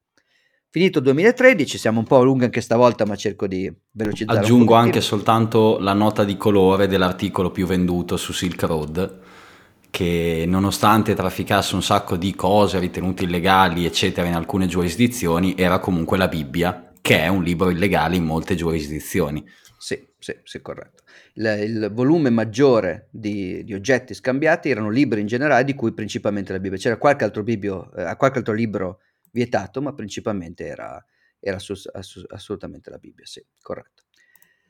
Dunque, 2014, 2014 apro il diario Rosa e ascolta, aspetta, te lo apro già nell'ottobre. Quando Ross viene arrestato, io eh, inizio e finisco la mia carriera di trader, nel senso che eh, io ovviamente oggi non ho più Bitcoin, ai tempi li avevo avuti per pochi momenti prima di perderli in mare e mh, mm, che cosa succede? Che io leggo sui forum della Silk Road che avevano preso DPR, avevano arrestato Dread Pirate Roberts, allora comincia a leggere un po' di articoli giornali che confermavano pa- pare sia stato preso, il sito di, Silk Road venne tirato giù, allora io dico, caspita, se il caso d'uso principale di Bitcoin è giù, allora Bitcoin crollerà. Allora prendo tutti i miei Bitcoin e li porto su un, uh, su un exchange che si chiama MTGOX, che è un'altra storia interessante, eh, che riguarda l'anno dopo, ma comincia a anticiparvelo. MTGOX è un sito che viene creato per scambiare carte Magic the Gathering online. Infatti si chiama MTGOX, Magic the Gathering Online Exchange. MTGOX vuol dire Magic the Gathering, sito dello scambio di carte Magic. Eh, siccome un sito di, scarte, di, di, scambio di carte Magic aveva delle funzioni in cui tu propo- offrivi una carta e la compravi, eh, quindi facevi offerte da entrambe le parti, offerte d'acquisto, offerte di vendita, e c'era già un canale per um, mandare soldi sostanzialmente, tramite vari canali, bonifico, contanti, eccetera. Era stato creato da Jeb McCaleb, lo shitcoiner che poi creerà Stellar, il clone di, della shitcoin Ripple. Eh, Jeb McCaleb lo crea e lo, eh, dopo un po' si accorge che più che le Magic è più figo vendere Bitcoin, allora prima puoi pagare le Magic anche in Bitcoin, Dopo si accorge che c'è più domanda, cioè sul sito in cui puoi pagare le carte Magic in Bitcoin, c'è più domanda per comprare Bitcoin con i soldi che non le carte Magic. Quindi butta via le carte Magic e MTGOX diventa un sito di scambio tra moneta fiat e Bitcoin. Eh, viene comprato dall'imprenditore francese con nazionalità giapponese naturalizzato Mark Karpeles, un giovane Bitcoin multimilionario, che eredita questo exchange e eh, lo trasferisce in Giappone come sede legale e lo fa diventare molto più grosso e anche molto più insicuro, nel senso che Mark è un, un ragazzo simpatico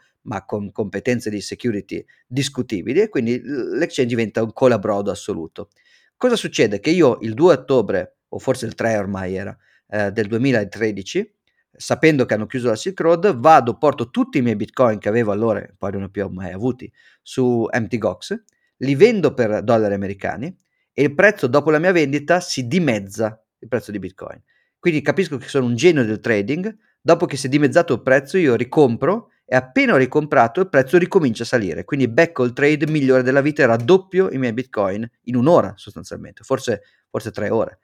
Uh, sapendo di essere un genio, a quel punto io apro un po' di siti che mi spiegano il trading, tipo le bull, le bull traps, le beer traps, le onde, e quindi comincio a quel punto freneticamente per un'intera notte continuo a tradare e nel corso di 24 ore perdo completamente tutti i guadagni fatti nelle prime due ore, Pe- prendo, da, prendo, benissimo la vendita, benissimo il ricompraggio e poi ogni singolo trade che faccio è sbagliato ed è in controtendenza rispetto al mercato e quindi capisco che il trading non è la mia natura e ritorno esattamente quei bitcoin che avevo prima di iniziare, non trado mai più in vita mia, poi li perdo tutti quanti nel lago di Lugano e quindi tragico incidente e quindi finisce la mia storia di bitcoin hodler. Uh, quindi siamo al 2014. Eh, tengo aperto il diario Rosa ancora per un po' perché nel gennaio 2014 c'è il primo Bitcoin Meetup Milano organizzato dall'imprenditore Ivan Vaghi eh, nel, suo ufficio di, eh, nel suo ufficio di Early Morning, la sua società di consulenza vicino a Via Le Monza, dove ci troviamo tipo in 10 per mangiare una pizza e parlare di Bitcoin. Eh, meetup, lo dico perché è importante, perché c'erano tanti meetup Bitcoin in tutto il mondo, ma il meetup di Milano che nasce così diventerà nella prossima puntata il meetup più grande dell'Europa continentale. C'era solo uno di Londra, lievemente più grande, ma in realtà noi siamo arrivati tranquillamente con quando abbiamo avuto Andrea Santonopoulos, FD Anamus, al nostro meetup abbiamo avuto numeri dei più, più, grandi d'Europa sostanzialmente. È stato un meetup che ha cambiato location, eh, si è spostata nel nostro laboratorio di cui parleremo poi e, eh, ed è stato molto molto importante. Il 14, eh, scusate, il 10 febbraio del 2014, uh, quindi a gennaio primo Bitcoin Meetup, il 10 febbraio io per fortuna non avevo più i miei Bitcoin su MTGOX perché MTGOX si blocca citando dei problemi tecnici, in realtà non ripartirà nel senso blocchi i prelievi, eh, non permetterà i prelievi mai più eh, e sostanzialmente dichiarerà fallimento eh, poco tempo dopo. Quindi sostanzialmente è un evento eh, pazzesco che ehm, coincide peraltro con la bolla, la prima bolla Bitcoin è quella dei 30 dollari, ben detto. La seconda bolla Bitcoin è stata l'8 aprile del 2013 intorno ai 230 dollari, eh, dopo Cipro, diciamo così poi il prezzo è crollato e la terza bolla Bitcoin invece è stata a dicembre del, del 2013, l'arrivo fino a 1237 dollari.55 di media,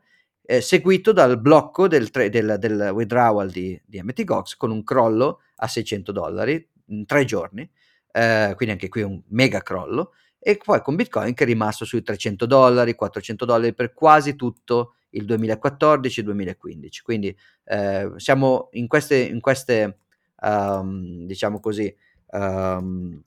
seconda puntata dalla scomparsa di Satoshi, abbiamo appena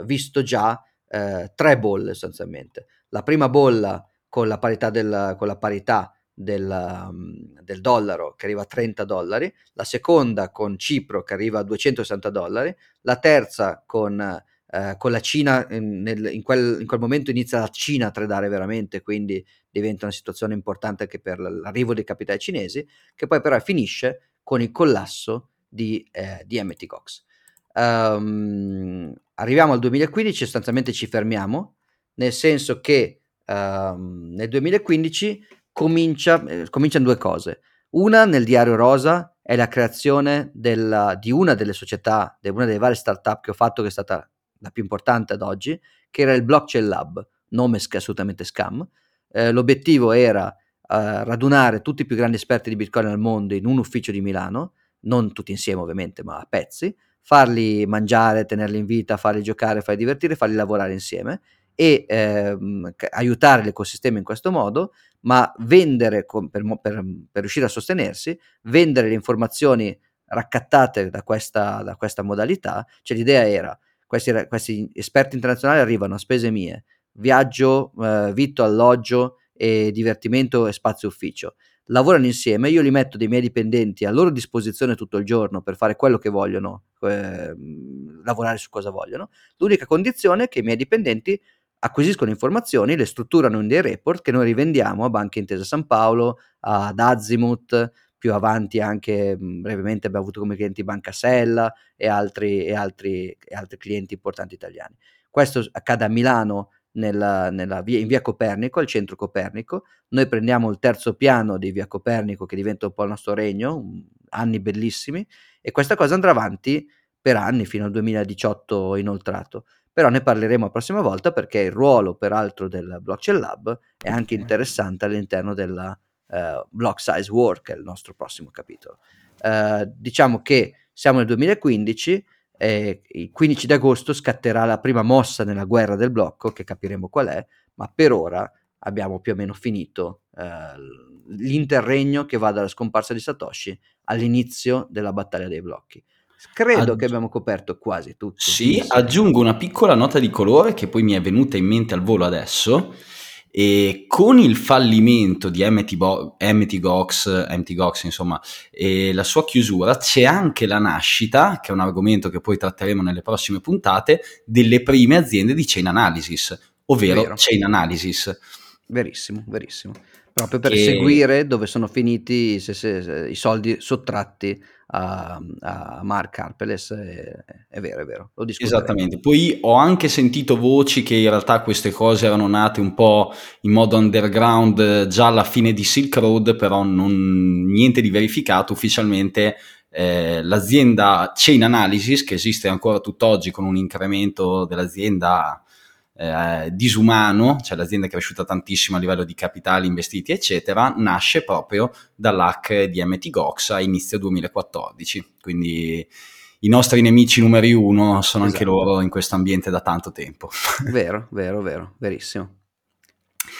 Quindi ragazzi abbiamo finito anche questa puntata, qualcosa da aggiungere Giacomo? Finito qua? No, direi che abbiamo toccato tutte le cose principali, spero non avere perso pezzi importanti, ma abbiamo reso secondo me l'idea. Ovviamente in questo frangente c'è stato anche il lancio di Ethereum che tratteremo per ad agosto 2015, quindi lo tratteremo la prossima volta insieme alle, alle, alle Block Size Wars, anche per comunque in qualche modo è legato. Eh, la, C- ecco, la Cina, insieme al fallimento di Antigox, la Cina fa il suo primo ban di Bitcoin. Sapete che la Cina banna Bitcoin ogni anno. Cina Food inizia già addirittura sì, adesso. Sì, perché nel, poco prima che, il giorno prima, eh, la Cina vieta a Baidu, il più importante motore di tipo il Google cinese, di accettare Bitcoin. Baidu aveva dichiarato che lo faceva, il governo dice no, non puoi. Quindi prima pump sul, sul fatto che lo faceva Baidu e poi dump, no, il governo per la prima volta diceva i privati possono investire in Bitcoin, i miner possono lavorare, gli exchange cinesi sono tanti, sono, sono tipo tre